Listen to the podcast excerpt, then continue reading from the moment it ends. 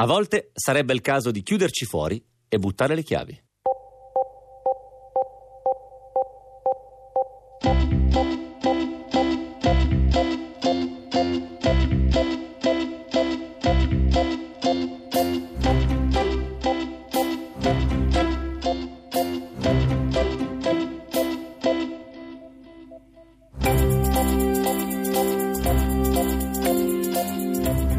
Ci deve essere un altro modo per entrare. Penso la serratura non è così sicura. Non ho dato nemmeno una mandata. Nei film con un filo di ferro, l'eroe di turno doma ogni serratura.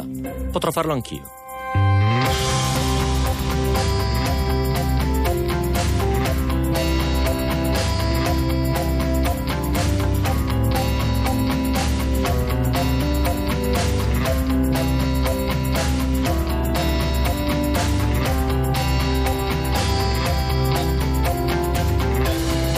Sentite come sale morbida e autunnale la sigla di Luca Micheli di Pascal che vi diciamo non è in vendita, ogni tanto qualcuno ci chiede che brano è, non è un brano, è il nostro Luca che l'ha creata apposta per noi. Mettetevi comodi, cominciamo a raccontare.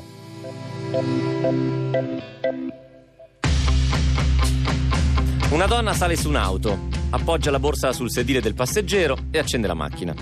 Prima che possa partire qualcuno le bussa al finestrino. È un ragazzo, ha l'aria amichevole. Lei abbassa il vetro per sentire che cosa vuole. Il ragazzo molto gentilmente le dice che salendo in auto le sono cadute le chiavi per terra. Un mazzo di chiavi, forse di casa. Lei lo ringrazia per la gentilezza, apre la portiera e si sporge per cercare quelle chiavi. Non le vede. Si abbassa per scoprire se sono nascoste dallo sportello o se sono finite sotto l'auto. Forse scende per controllare meglio ma nel farlo si gira e si accorge che il ragazzo così gentile nel frattempo ha aperto la portiera dal lato del passeggero e le ha rubato la borsa con dentro tutto, comprese le chiavi di casa che non erano mai cadute per terra. Questa scena si è verificata a Roma, nel quartiere di San Lorenzo, per almeno quattro volte di fila, fino a che, oggi pomeriggio, la polizia ha identificato il ragazzo e la sua banda. Erano in quattro e con il trucco delle chiavi avevano tirato su un bottino piuttosto corposo. La puntata di stasera si intitola Buttare le chiavi, racconta di un frigorifero nuovo e di un tizio che ha vissuto come fosse il Truman Show. Benvenuti a Pascal.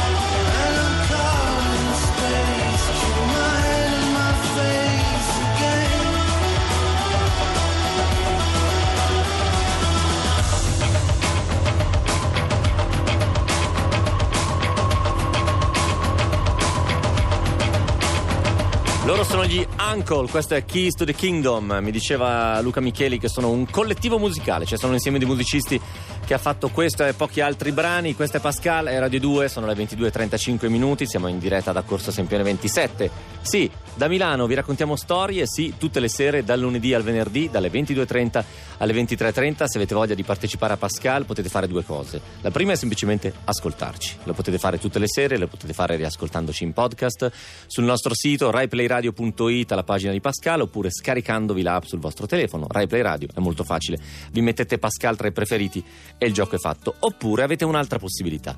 Avete la possibilità di mandarci una storia e quello è, diciamo, non, non è semplice, anche se la facciamo un po' scontata. Non è semplice perché quello che vi chiediamo è di trovare un episodio che racconti qualcosa della vostra vita, di individuarlo, di recuperarlo prima nella vostra memoria, di definirlo e poi di scrivercelo in una pagina o massimo due pagine. L'importante è che sia un episodio, cioè che sia una storia, che abbia un inizio, uno sviluppo e una fine e che non sia una semplice riflessione o una cronistoria della vostra vita o tantomeno una vostra biografia che è sicuramente interessante ma non facciamo questo, non facciamo storie biografiche, facciamo solo piccoli episodi di vita vissuta, piccoli o grandi, dipende da quello che capita.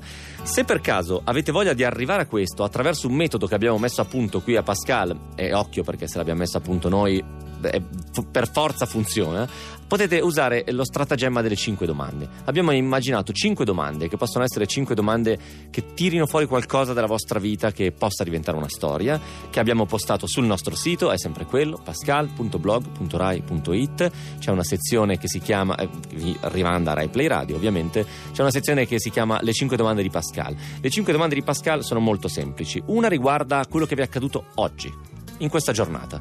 Se vi è successo qualcosa di interessante, quella potrebbe essere una storia. Quindi, qual è la cosa più importante che vi è accaduta oggi? Questa è la prima domanda che vi facciamo. La seconda domanda di Pascal, invece, ha più un carattere generale, perché è come hai conosciuto l'amore della tua vita, la persona che hai a fianco adesso, o che magari non hai più a fianco perché vi siete lasciati, perché non c'è più, insomma, mille possono essere i motivi per cui non è più al vostro fianco, però è stato l'amore della vostra vita. Come lo avete conosciuto? Di solito lì c'è sempre attaccata una storia. Qual è la volta in cui hai avuto più paura nella tua vita? E questa è la terza domanda di Pascal. La quarta domanda di Pascal è come sei finito a fare il lavoro che fai? Questo mi rendo conto che mh, può, può, essere meno interessante delle altre, dipende, perché spesso finiamo a fare il lavoro che facciamo o casualmente o perché lo abbiamo desiderato molto molto fortemente oppure perché ci siamo arrivati per gradi. E questo di solito è un racconto, è una storia, perché come in tutte le storie ha un percorso, cioè si inizia da un punto A, si arriva a un punto L, M, Z, quello che è, passando attraverso tutti i punti intermedi. E questo se avete la forza e la volontà di condensarlo in una o due pagine diventa sicuramente una storia, altrimenti l'ultima l'ultima, l'ultima domanda di Pascal, l'ultima delle cinque domande di Pascal è qual è il ricordo più bello della tua vita? Ne abbiamo già mandate in onda alcune perché come vi chiediamo di rispondere a queste domande? Attraverso un messaggio audio su WhatsApp. Il numero a cui mandarlo è il 348 7300 200. Non è questo? Non è questo. Allora ve lo dico tra pochissimo qual è il numero di WhatsApp a cui mandare le storie. Ve lo, ve lo, ho sbagliato, non è questo il numero, tra pochissimo ve lo, ve lo correggo. Mm, eh, insomma, vi chiediamo: ah no, ce l'ho, ce l'ho, ce l'ho, eccolo qua. Cancellate quello di prima. Il numero è 335 80 77 446. 335 80 77 446. Ci mandate un messaggio audio su WhatsApp che può durare dai 30 secondi ai 2 minuti. Scegliete voi. L'importante è che ci raccontiate con la vostra voce una storia. Noi la prendiamo e ci facciamo una punt- un pezzo, un pezzo di puntata di Pascal. Altrimenti, come vi dico sempre, se non avete voglia di fare niente di tutto questo, potete semplicemente alzare il volume e sentirvi la prima storia di questa sera. La prima storia è la storia di Angelo in una puntata che si intitola Buttare le chiavi. Pascal, state con noi.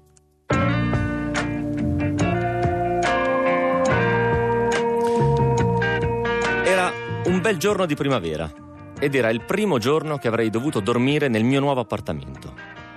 Avevo fatto il grande salto, vivere da solo, ed ero elettrizzato, anche se non ancora pienamente cosciente delle conseguenze. Niente più coinquilini in casa. Chissà, forse mi sarei sentito solo, mi sarei annoiato o intristito. Non potevo ancora saperlo quel pomeriggio, ma ero febbrilmente immerso in quella novità. Avevo 26 anni e mi sentivo uno spirito libero, pronto all'avventura. Lo stipendio a fine mese arrivava e infine mi sono detto, ragazzo, comportati da uomo e affronta bollette, affitto e pulizia di casa autonomamente. Niente coinquilini, Non dovevo più entrare in punta di piedi in cucina alle ore dei pasti. Ora sarebbe stata tutta solo mia. La sala illuminata dai raggi di sole vibrava con i toni caldi e accoglienti. Le piante tutto intorno era come se mi salutassero. La casa è perfetta per me, penso.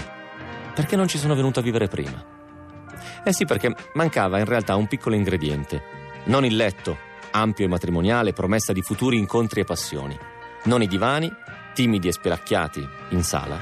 Non il bidet, privilegio dell'Europa mediterranea, bensì il frigorifero. Arduo usare la cucina e sentirsi a casa, senza questo bene primario che ci aiuta a conservare i cibi. Poco male, ero andato a comprarlo pochi giorni prima in una nota catena di elettrodomestici e lo stavo aspettando a momenti, in consegna a domicilio. Suono il campanello. Il frigo è arrivato. Rispondo, apro il portone e mi fiondo giù dalle scale, eccitato e già preoccupato. La domanda è: entrerà nell'ascensore? Se non entra sono fritto, sono cinque piani. Mentre scendo istintivamente mi tasto le tasche e sento che in tasca ho solo il cellulare. Per il resto sono vuote. Le sento un po' troppo vuote. Questa cosa mi mette a disagio. Ma tanto dove devo andare, penso. Ma sì, va bene così. E poi la porta di casa non l'ho nemmeno chiusa. O almeno mi sembra di ricordare così. Non ne sono convinto e un tarlo inizia a entrarmi nella testa. Io però lo scaccio veloce perché devo occuparmi del frigorifero ora. Così recupero il frigo che entra perfettamente in ascensore e sono subito al quinto piano. Sono sul pianerottolo davanti a casa, col frigo accanto a me, ma la porta è chiusa.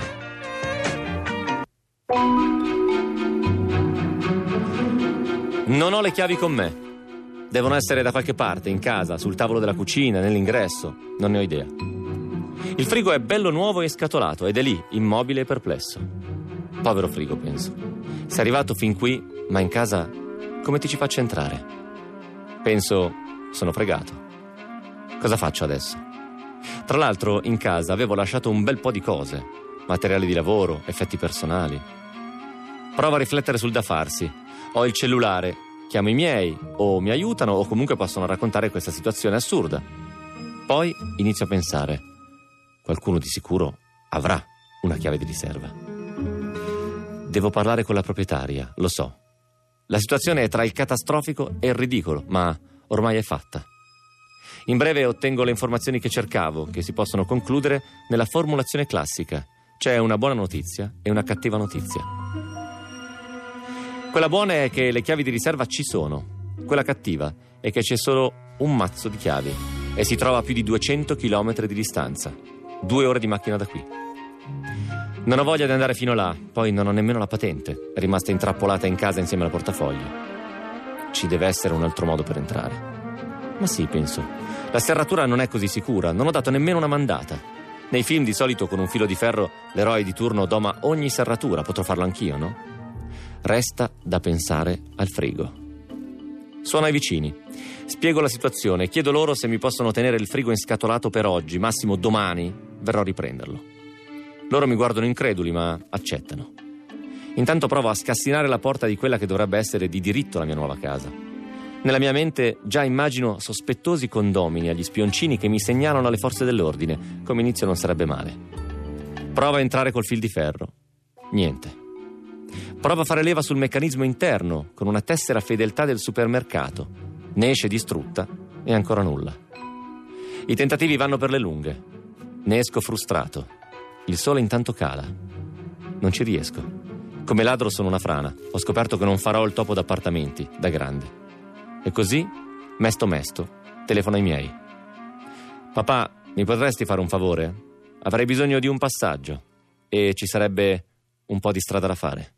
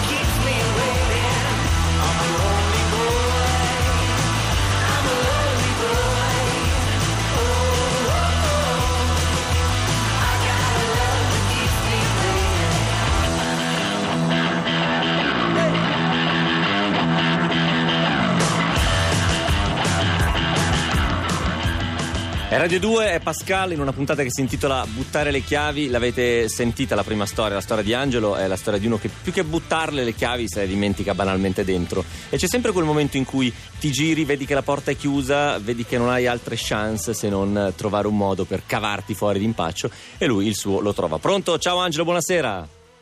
Pronto, ciao, ciao Matteo. Come stai? Buonasera. Bene, bene, sì. In realtà per te è un buongiorno direi, giusto? Perché tu sei dall'altra Sì. parte dell'oceano. Dove ti trovi esattamente? Eh, sono adesso all'aeroporto di Los Angeles, in California.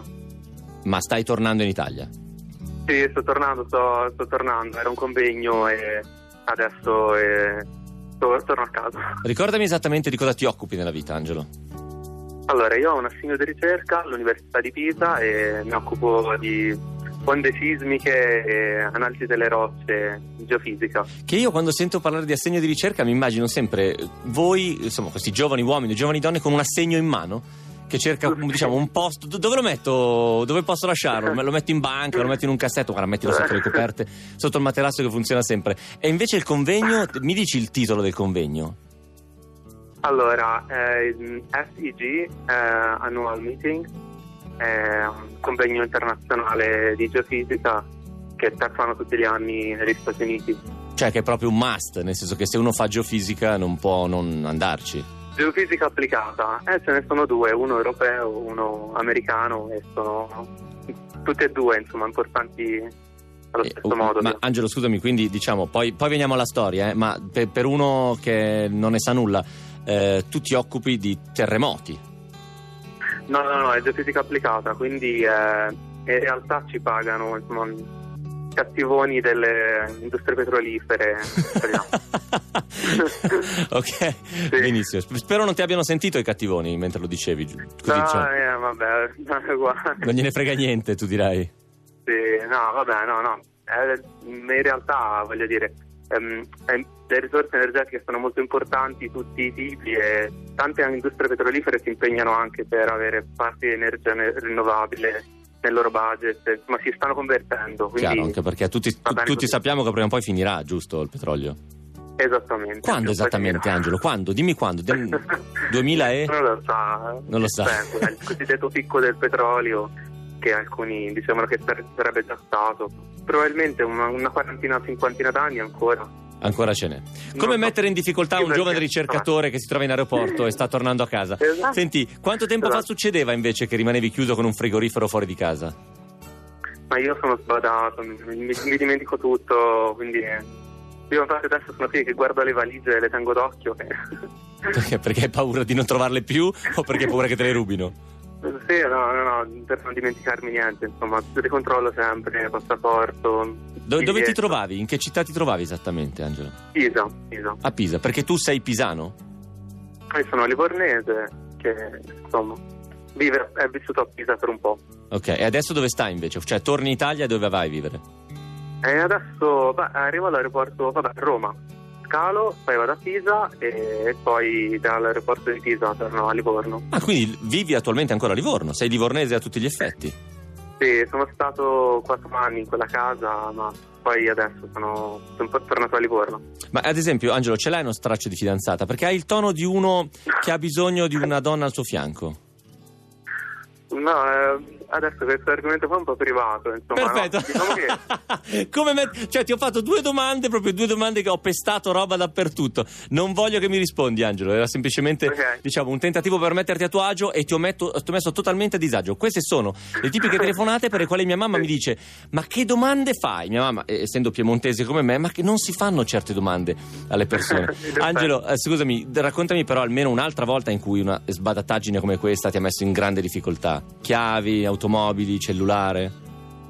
Allora, sì, no, grande difficoltà. Mi è capitata mh, quando vivevo con un coinquilino che mi sono dimenticato le chiavi e, e quindi poi sono dovuto entrare dalla finestra alla fine. Però Ok. è pian terreno, quindi... Mi sembra normale amministrazione. Senti Angelo, io ti ringrazio Sì. per la storia e soprattutto per averci dato del tuo tempo a disposizione, visto che ti trovi dall'altra parte del mondo. Fai un buon volo, fai un buon rientro e la prossima volta che veniamo a Livorno, visto che ehm, la frequento il più possibile, eh, magari ci beviamo un, po- un ponce. Ah, in Ponce sarebbe fantastico, Perfetto. assolutamente, se vieni assolutamente, sì. Grazie mille a te e a voi per aver scritto la mia storia. Grazie a te. Ciao Angelo, buon rientro. Ciao. Ciao, ciao, ciao. ciao. grazie. Ciao, ciao.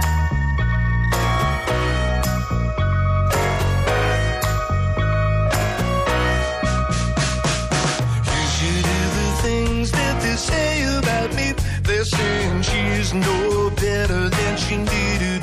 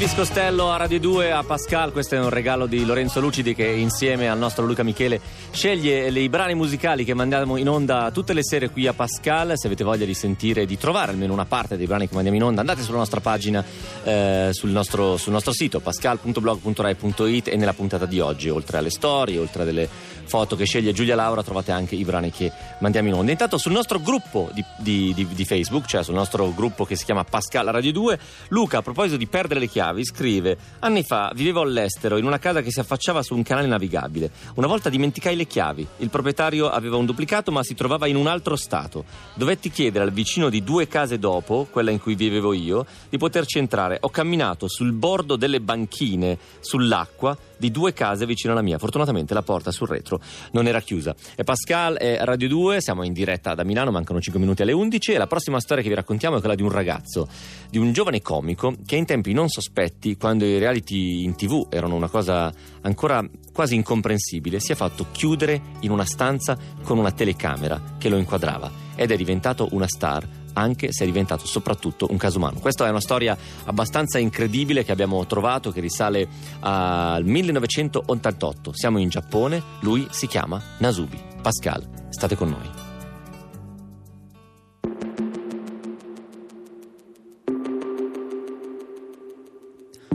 Nasubi significa melanzana in giapponese. Un soprannome che è stato inventato per via della faccia allungata del protagonista di questa storia. Quando i produttori contattano un giovane comico giapponese di 22 anni che ha appena iniziato la sua carriera, gli dicono che hanno un'idea nuova per uno show televisivo, qualcosa che non è mai stato fatto prima. Potrebbe non andare mai in onda, ma se accadrà, lui sarà la star, diventerà famoso. I produttori lo bendano, lo mettono su un'auto e lo portano in un piccolo appartamento. Poi gli dicono di togliersi i vestiti. Questo lo sconvolge non solo per il fatto di doversi mettere nudo davanti a una telecamera, ma perché quando ha iniziato a fare il comico, Nasubi aveva fatto un patto con il padre, che era un poliziotto in servizio attivo ancora. e il patto era di non fare mai scene di nudo. Mai. Lui comunque accetta, si spoglia. Afferra un cuscino e lo tiene sull'inguine guardandosi intorno in maniera preoccupata. Non c'è una sedia nella stanza, niente letto, solo un tavolino da caffè e delle riviste. Tonnellate di riviste. I produttori gli dicono che d'ora in poi qualsiasi cosa di cui avrà bisogno, cibo, vestiti o tutto il resto, lo dovrà vincere giocando alle lotterie che si trovano nelle riviste su quel tavolino. Poi gli consegnano le cartoline da inviare per i premi. Sarà liberato solo dopo aver vinto premi per un milione di yen, l'equivalente più o meno di 8.000 euro. Fino ad allora non gli sarà permesso alcun contatto esterno con il mondo. Non potrà chiamare la famiglia, non potrà parlare con gli amici. Prima di andarsene e lasciarlo solo, gli ricordano di non dimenticarsi di mettere dei nastri in una piccola videocamera ogni due ore e schiacciare rec per registrarsi. Loro verranno a prendere i nastri una volta al giorno e poi, uscendo, dicono a dopo. Nasubi non ha firmato nessun contratto, ma non ha niente di meglio da fare, così si siede e inizia a scrivere. Presto riesce a compilare 200 o 300 cartoline delle lotterie al giorno. Ma mentre aspetta di ricevere i premi, non ha cibo. Inizia a dimagrire. Dimagrisce molto rapidamente. Affamato è la parola da usare, racconta Nasubi. Dopo qualche giorno la produzione si è riunita e ha deciso di darmi del pane ogni giorno. Così ho avuto pane e acqua essenzialmente per le prime due settimane. Ma poi, non appena le lotterie hanno iniziato a dare risultati, niente più pane. Tutto si è spostato completamente verso le cose che avrei potuto vincere attraverso i concorsi a premi. Dopo due settimane vince alcune bevande zuccherate. Pochi giorni dopo un sacco di riso. Quando arriva al postino è come se fosse Natale. Nasubi inizia a ballare come un matto, da solo davanti alla telecamera. Inizialmente, racconta Nasubi, ero lì come un attore, il mio obiettivo era quello di fare il comico. Ma dopo poco la sopravvivenza è diventata la mia occupazione a tempo pieno. Quindi, quando ballavo, non facevo spettacolo. Era realmente solo un essere umano che esprimeva una grande gioia. Lo show si intitola La lotteria della vita.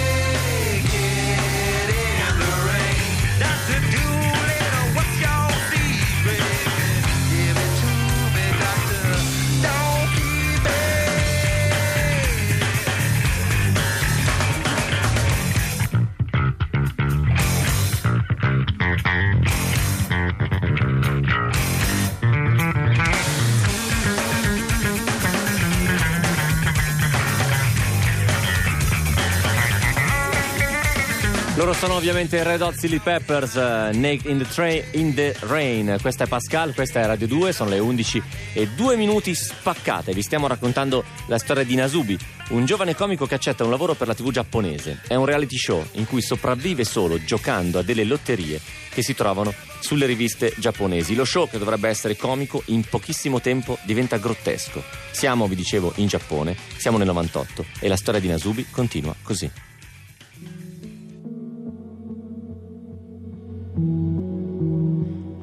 Nel 98 c'è stata una specie di mania per le lotterie in Giappone. Il paese era nel mezzo di una terribile recessione e alcuni si chiedevano se si potesse sopravvivere interamente solo vincendo alla lotteria. E così, quando lo show ha debuttato, è stato un successo immediato. Nasubi ovviamente non ne aveva idea. Non sapeva nemmeno di essere già stato mandato in onda in televisione.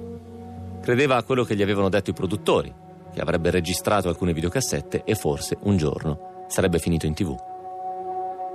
Sullo schermo le parti intime di Nasubi sono nascoste da una melanzana viola che galleggia sullo schermo, coprendo mentre lui si muove. Tutto ciò che faceva era sottolineato da ridicoli effetti sonori, tipo boing, boing o enorme lettere color arcobaleno che fluttuavano sopra la sua testa. La regia accoglieva ogni occasione per prendersi gioco di Nasubi, che stesse borbottando tra sé, ballando facendo monologhi terribili, insomma, le cose stupide che si fanno quando si pensa che nessuno ti stia guardando. Per capirsi, negli Stati Uniti, la famosa serie TV Game of Thrones ha solitamente circa 9 milioni di spettatori. Nasubi ne aveva 16, in un paese grande meno della metà degli Stati Uniti. I telespettatori sostenevano che Nasubi fosse la commedia più divertente che avessero mai visto. Vince centinaia di premi, ma molti di questi sono inutili per lui. Cose come biglietti per i concerti delle Spice Girl o un, tele- un televisore senza cavo, una bicicletta. Cerca di vincere dei vestiti, ma non vince nulla, nulla che possa indossare. È nudo per tutto il tempo dell'intero show. Con il passare delle settimane prima e dei mesi poi, Nasubi ha iniziato a sembrare sempre meno presente a se stesso. Gli è cresciuta la barba, i suoi capelli erano scompigliati. Inizia a parlare in modo diverso, più lentamente. Continuava a fare facce davvero raccapriccianti. A un certo punto vince alcuni giocattoli e comincia a parlare con loro. Poi, finalmente, raggiunge un milione di yen in premi. Gli ci è voluto quasi un anno intero, ma alla fine ha completato la sfida.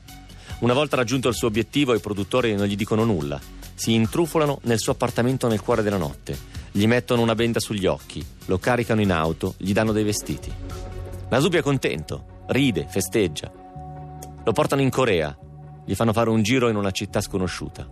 Poi lo portano in uno studio televisivo dove è stata ricreata esattamente la stanza in cui ha vissuto per un anno e gli dicono ricominciamo da qui, ripeti tutto quello che hai fatto, ma questa volta in Corea e non in Giappone.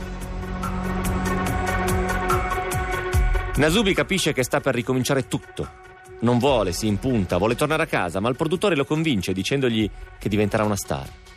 Titubante Nasubi accetta e ricomincia la sua routine. Lotterie, l'attesa delle vittorie, comincia anche a tenere un diario dove scrive quello che prova.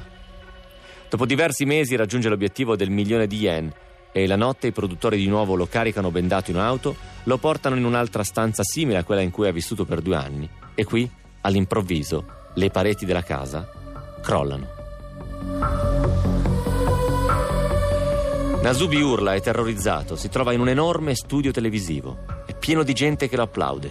Ci sono due conduttori che gli parlano piano, come fosse un bambino.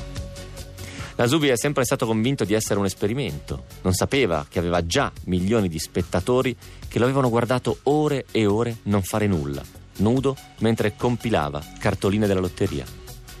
È frastornato. I conduttori gli dicono che i suoi diari sono diventati libri venduti in migliaia di copie gli dicono che ha milioni di fan. È uno shock enorme. Ci vorranno anni perché Nasubi si riprenda da quei due vissuti in una stanza. Oggi Nasubi continua a lavorare in tv, ma la sua carriera di comico non è mai decollata come sperava. Gli hanno sempre solo offerto parti in reality show o programmi in cui fosse nudo. Non è triste oggi, dice, ma non è nemmeno felice.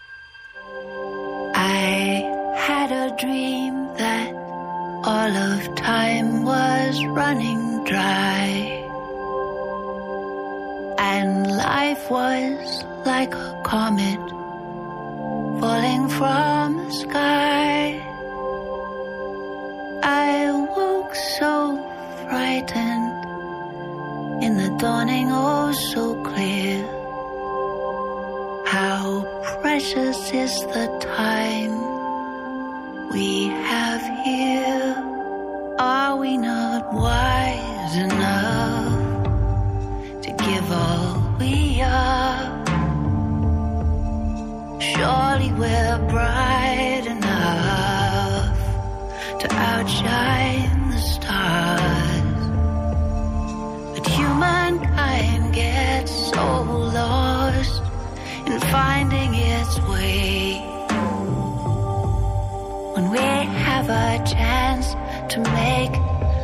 difference till our dying day.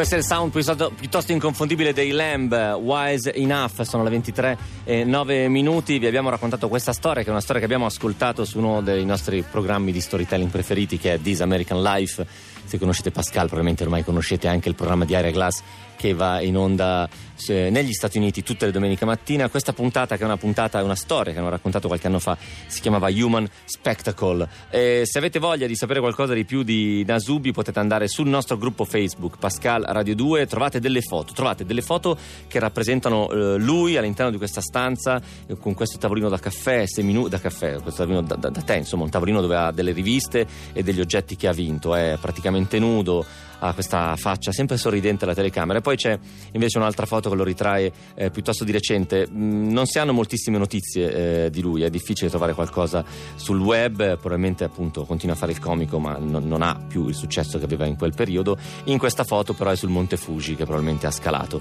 e di lui possiamo solo dire di, speriamo che sia felice e che stia meglio di come se è stato in quegli anni in cui evidentemente ha avuto una vita abbastanza complicata. Pascal Radio 2 è il nostro gruppo Facebook se avete voglia di saperne qualcosa di più e di vedere alcune foto su di lui. Se invece volete raccontare una storia che sia un segreto, questo è il momento perfetto per farlo. È un lunedì, è il 22 di ottobre, è arrivato decisamente il freddo e quindi magari avete voglia di coprirvi un po' di più, ma di liberarvi un po' di più, di lasciare andare una storia che tenete per voi, che avete sempre nascosto da qualche parte, dentro di voi o in un cassetto, magari è una, lettera, magari è una fotografia, magari è un oggetto che rappresenta questa storia, lo avete quasi dimenticato, è un grande segreto o è un piccolo segreto. Noi vi diamo la possibilità di raccontarcela. Chiamate l'800 800 002, non adesso ancora, dopo il brano musicale quando riagganciamo il telefono. C'è un telefono in studio con me, rispondo direttamente io, vi faccio qualche domanda per capire qual è la storia e poi vi mando in onda. La storia è semplicissima, un segreto, nessuno lo sa, lo avete raccontato a nessuno o a pochissime persone e questa sera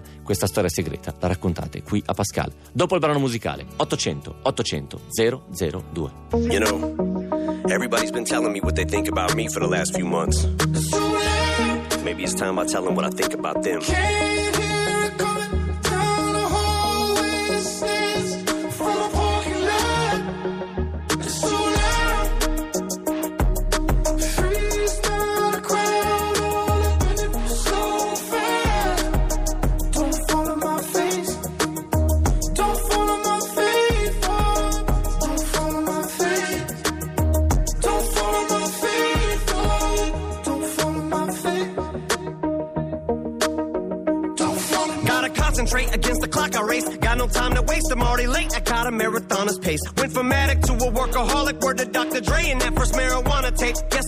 Chronic case. And I ain't just blowing smoke. Less is in your mama's face. I know this time Paul and Dre, they won't tell me what not to say. And know me and my party days have all pretty much parted ways. You swear to God, I forgot him. It made not afraid. One last time for Charlemagne. And my response is late. It's just how long it takes to hit my fucking radar. I'm so far away. These rappers are like Hunger Games. One minute they're mocking Jay. Next minute they get their style from Migos. So they copy Drake. Maybe I just don't know when to turn around and walk away. But all the hate, I call it walk on Watergate. I've had as much as I can tolerate. I'm sick and tired of waiting. I done lost my patience. I can take all of you motherfuckers on it once. You want it shady? You got it. Got it.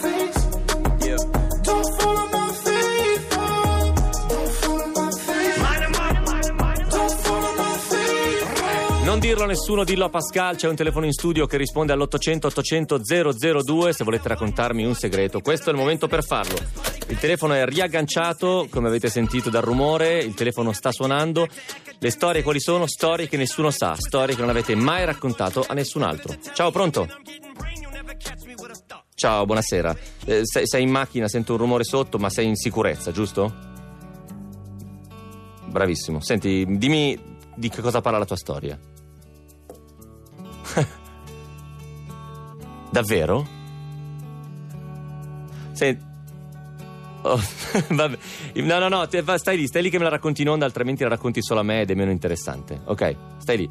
800 800 002, c'è un ascoltatore che è in automobile e un po' si sente, devo dire. Eh, Bulgarini mi chiede di abbassare la radio. Se puoi abbassare la radio. è spenta, spenta, spenta. perfetta. Allora, raccontami quello che mi hai raccontato prima, cioè hai truffato una concessionaria. Gli fatto una, una ragazzata 40 anni fa. Cioè, co- esattamente cosa è successo? È successo che c'era un noto concessionario qui da noi e a 10 km c'era una succursale. Un giorno passando c'era delle macchine in vetrina e ce n'era una che l'ho vista, mi piaceva. Sì. Cazzo, il prezzo però era, capo il tempo, 3 milioni e mezzo usata. E Scusami, non ho capito, ma era nuova o usata la macchina? Usate, usate, Era usata, era solo ok. di macchine usate. C'era eh, il prezzo l'anno 74, prezzo chiedevano 3 milioni e mezzo. Ok. Stava a 4 anni di vita. Ok. E di fianco ce n'era una, un'altra macchina, due e mezzo, solito anno, due di cartelli, qua, io provo. Praticamente ho messo il prezzo da 3 e mezzo quella da 2 e mezzo. Scusa, scusami, ma nessuno ti ha visto cosa c'era? Un cartello? No, c'erano i cartelli grossi, usavano anno e il prezzo che chiedevano. Ok. E io non vertiti, ma ho fatto uno così per scherzo. Ok. La fortuna mia è stata che il ragazzo che era lì a vendere c'aveva un ragazzo in prova una settimana. E- in quel una merda. fa- sì, sì, ma io, cioè, io non ci pensavo nemmeno, penso tanto se ne accorge. Nel momento che questo ragazzo era lì a scrivere, ma guarda io devo uscire un attimo, tanto sai come si fa, finisci te. E lui mi ha fatto il contratto a due e mezzo. Quindi scusami, Eh, quanto hai risparmiato? Un milione? Un- a quel tempo un milione. Cioè, invece che pagare a tre e mezzo hai speso due e mezzo. Ma sei mai più tornata in quel concessionario? No, assolutamente. E dopo una settimana non c'era il telefonino adesso. Dopo una settimana mi arrivò una lettera a casa che mi diceva scusa non ho sbagliato. No. Ma io ho firmato un contratto, se no non la voglio. E a quel punto hanno fatto cosa potevano fare? Niente. E no, a te niente. Io mi metto nei panni di quel poveraccio che ha fatto l'errore Lo che, che quando, che quando l'avranno scoperto, o chi- chiaramente non avrà mai più lavorato lì, primo. Spero non gli abbiano chiesto i soldi a lui. Eh, ma penso proprio di sì. Che macchina era? via. Ti ricordi che macchina era? Eh, certo, era una, era Renault 5 turbo. La Renault 5, quella turbo tipo ribassata. Sì, usavano negli anni Sì, 80, sì, come una, anni 70. una roba un po' tamarra, insomma, io me la ricordo come una cosa Sì, un po' sì, Sì, tamarra. quei tempi che erano i primi turbo che facevano. Senti, ti sei mai sentito, ti sei sentito un po' in colpa per questa cosa oppure l'hai Eh, vissuto? do- dopo sì, dopo qua- sì, lui- cioè, quando lui mi mi mise davanti il contratto, che io poi pagai in contanti, eh, ho visto due e mezzo, sono stato zitto, lì per lì ero per dire guarda che viene tre e mezzo, insomma io firmo, vai. Sono uscito, saltavo, poi dopo la verità tremavo, ho paura, cioè, mi è dispiaciuto, però è andata così. È andata così. Va bene, ne- non è- non- nessuno la sa questa storia. No, no, no. Va bene, È ti- Il primo, E sono il primo a saperlo e insieme a me un po' di persone all'ascolto. Ti ringrazio per aver raccontato a noi, continua a fare un buon viaggio. Grazie, Ciao, serata. ciao, buonanotte. Ciao, ciao. ciao.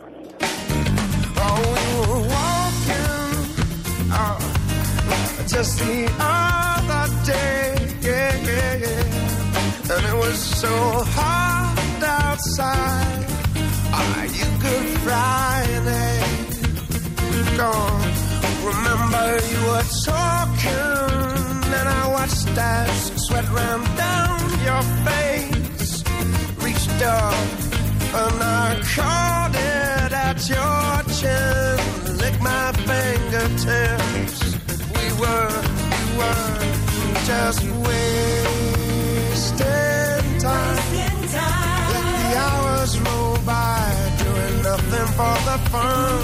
A little taste of a good life. Whether right or wrong makes us wanna stay, stay, stay, stay, stay for a while.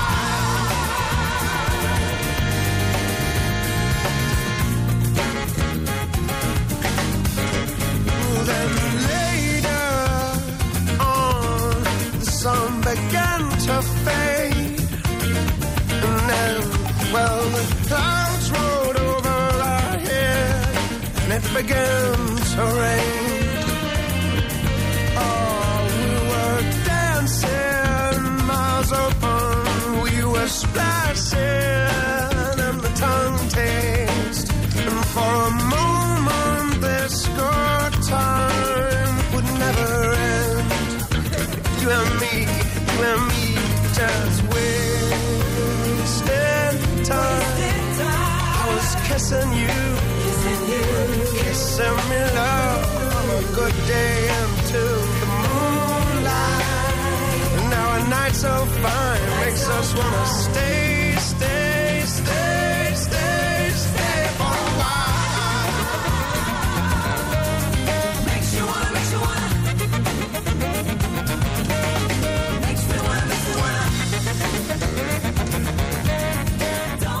abbiamo visto arrivare l'amico Claudio Di Biagio, vuol dire che andiamo verso la fine di Pascal per lanciare ovviamente Me Anziano YouTubers, non prima però di aver raccontato un pezzo della storia che andiamo raccontando tutte le sere la storia che abbiamo chiamato Un'educazione criminale, la storia di un uomo, è la storia di un bambino in realtà, che si chiama Francesco, che nasce e cresce a Milano, il papà è in carcere quando lo conosce, anche se gli dicono che lavora in carcere, poi scopre che ovviamente non è così, è finito in carcere perché era un rapinatore. E lui quasi senza volerlo scivola dentro quella dinamica, torna, tornano a casa, tornano in Sicilia quando il padre esce di, di prigione e lì comincia appunto a frequentare le compagnie sbagliate. È una cosa che dicono tutti quelli che hanno avuto dei problemi con la giustizia. Non lo dicono per giustificarsi, però lo dicono come, come se fosse un pezzo fondamentale della loro educazione, in questo caso appunto un'educazione criminale, cioè frequentare le persone sbagliate. Francesco fa così, comincia a frequentare forse il quartiere, forse le persone sbagliate, comincia prima a rubare magliette e a rivenderle poi capisce che, capisce che è bravo, lo percepisce, lo percepiscono anche gli altri che gli chiedono di dargli una mano.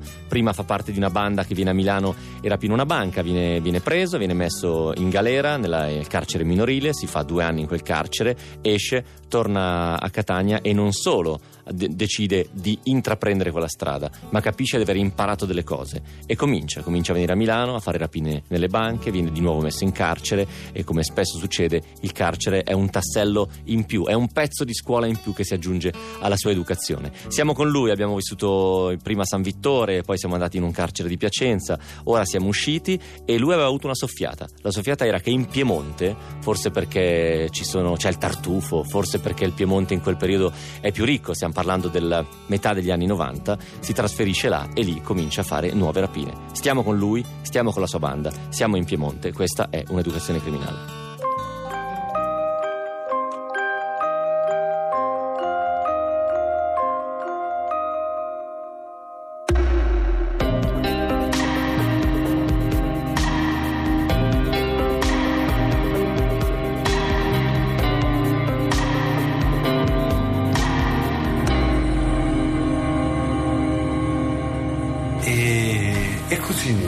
Così io sistemo questi due rapi- queste banche qua, chiamo i ragazzi, dico di salire, salgono, vengono, arrivano a Torino, questo della casa non lo presenta nessuno, voglio che abbia a che fare solo con me, non, non voglio che conosca anche gli altri, forse ed è stato un bene quello.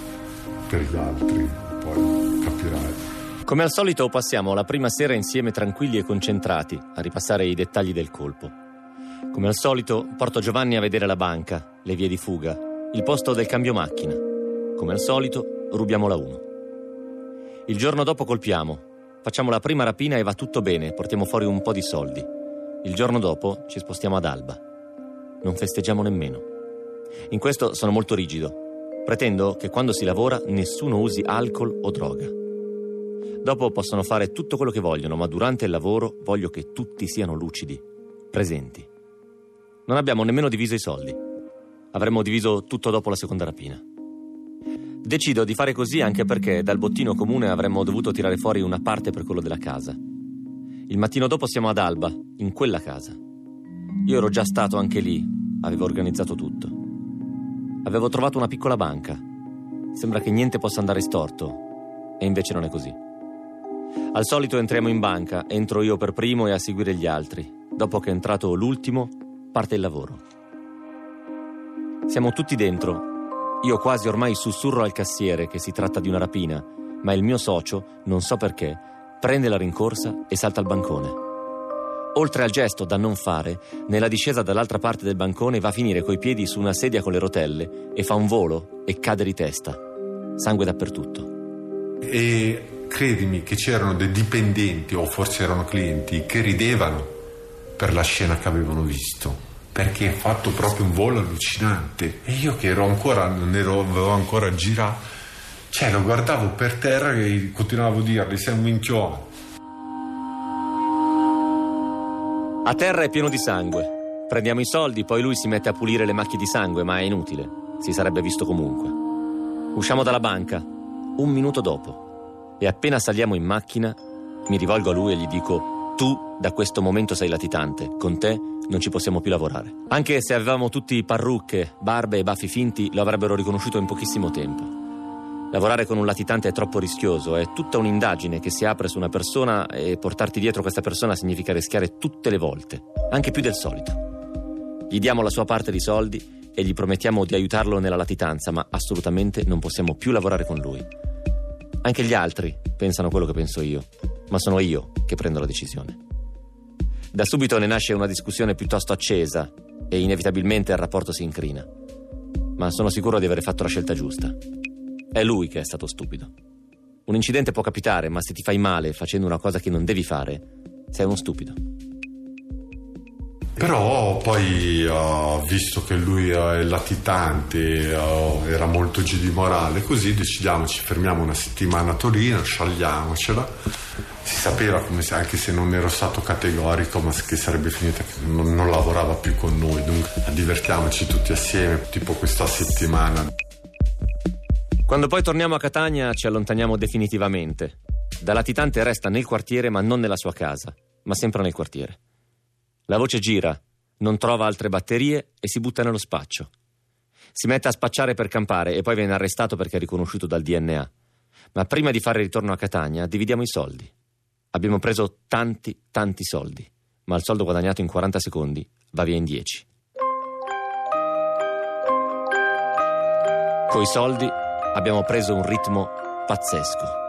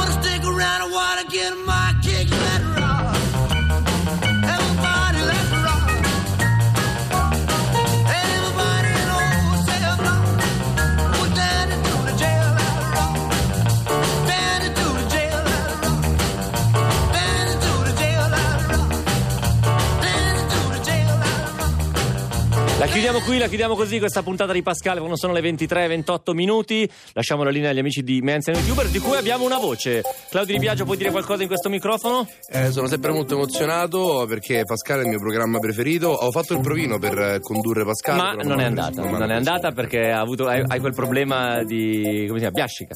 Biascicazione. preso. Sbiascico un po'. Di- Ricordiamo che a Boston c'è Federico Bernocchi, che come sta? Ne- Me ne parlavamo prima. Come sta Federico Bernocchi? Ma secondo me non sta benissimo, Beh, ma in generale non, non è Boston, è proprio lui. E questa sera invece l'anziano di turno sarà Marisa Laurito, che si trova a Roma, giusto? E quindi la salutiamo è in una pausa della tournée. Mi dicevi, Claudio, che lei è in giro a teatro e quindi andremo a vederla quando verrà a Milano. La salutiamo. Noi vi ricordiamo che se volete ascoltare Pascal potete farlo come? In podcast, ad esempio, Claudio? Beh sì, c'è Rai Play Radio, potete ascoltare le, le puntate di Pascale, sono pazzesche. E potete mandare gratis. una storia eh, gratis. Cos'è che questa cosa non la ricordiamo mai? Ma è, è, è, è- è, amico mio, è, è gratis e poi potete mandare una storia gratuitamente anche, ad esempio, come ha fatto Claudio Di Biagio. Io ne ho mandate tante, ma non, Ma non l'abbiamo mai- scelta, non mai, l'abbiamo, non l'abbiamo mai, mai. Cioè, Questa di Claudio Di Biagio. Torniamo domani puntualissimi 22 e 30 per raccontare storie, che raccontare storie è il modo migliore per conoscere il mondo. Viva!